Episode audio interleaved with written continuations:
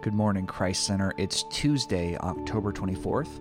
We are in week seven of our journey through the book of John. Let's begin by taking a moment of silent prayer as we invite the Holy Spirit to join us.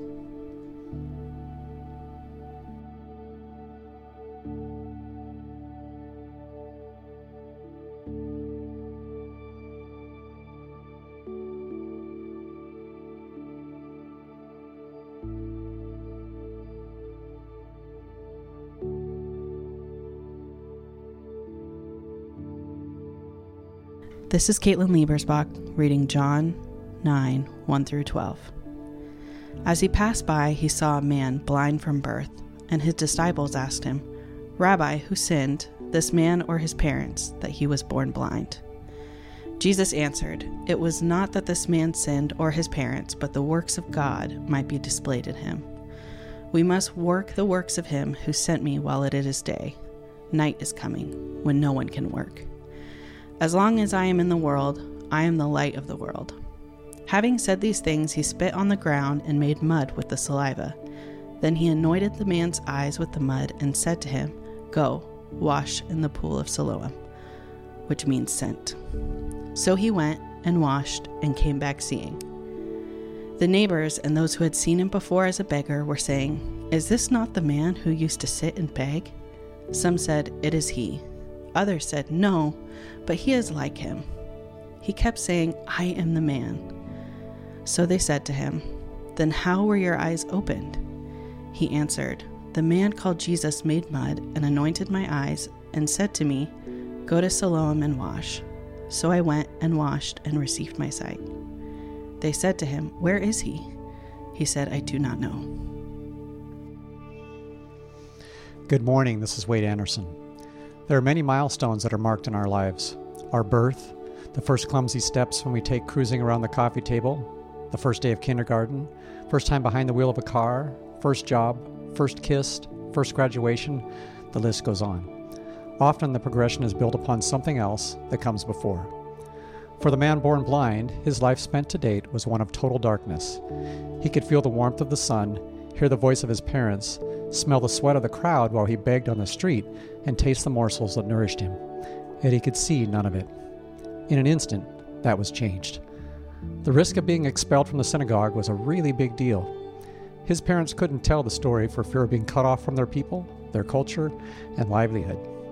Their statement about his age meant that the man was at least thirteen when he shared this story for the first time to the religious leaders.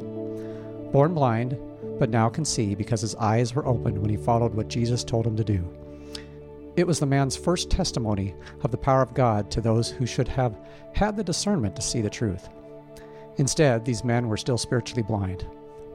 His faith was coming alive, no longer simply that of his parents or culture, but his own. He would go on to share this again and again, his eyes and heart now opened. Recently, I was asked to write a personal statement of faith as part of a job application for an information technology executive. The words I wrote needed to be my own, not canned responses I'd heard in sermons, read in, read in doctrinal writings, or what my Christian parents told me. Taking time to do this required being honest about what I believe and why I believe it. I was very thankful that it was an open Bible test, and I could rely on the Holy Spirit for guidance. Like this young man who was born blind, part of our coming of age as believers in Jesus Christ includes being ready to share our personal statement of faith. First Peter three fifteen guides us with these words, "Always be prepared to give an answer to everyone who asks you to give the reason for the hope that you have, but do this with gentleness and respect." If you get a chance the next two weeks, take some time to write out your personal statement of faith or the testimony of how you came to know Jesus. Share it with a close friend or family member. It may be uncomfortable at first, but just like the coffee table or the hand of someone there to support you when you first stood up, so too the Holy Spirit will be with you as you recount about how you were once blind, but now can see. Each time you share it, it'll be easier. It won't be just cruising around the coffee table. You'll be walking with confidence as you accomplish this milestone and move to the next. Let's pray. Lord God, thank you for the gift available for us of spiritual sight. Once blind, now we can see. Grant us the words to share with others. Break down those things that can hold us back, whether it be a sense of inadequacy and how we might effectively gather our thoughts and put together it to paper, or fear of possible rejection by others when we share our story. Prepare the spiritual eyes to be opened up to see the hope that we have. Give us the, the perseverance to share it again and again in the days to come. In Jesus' name, amen.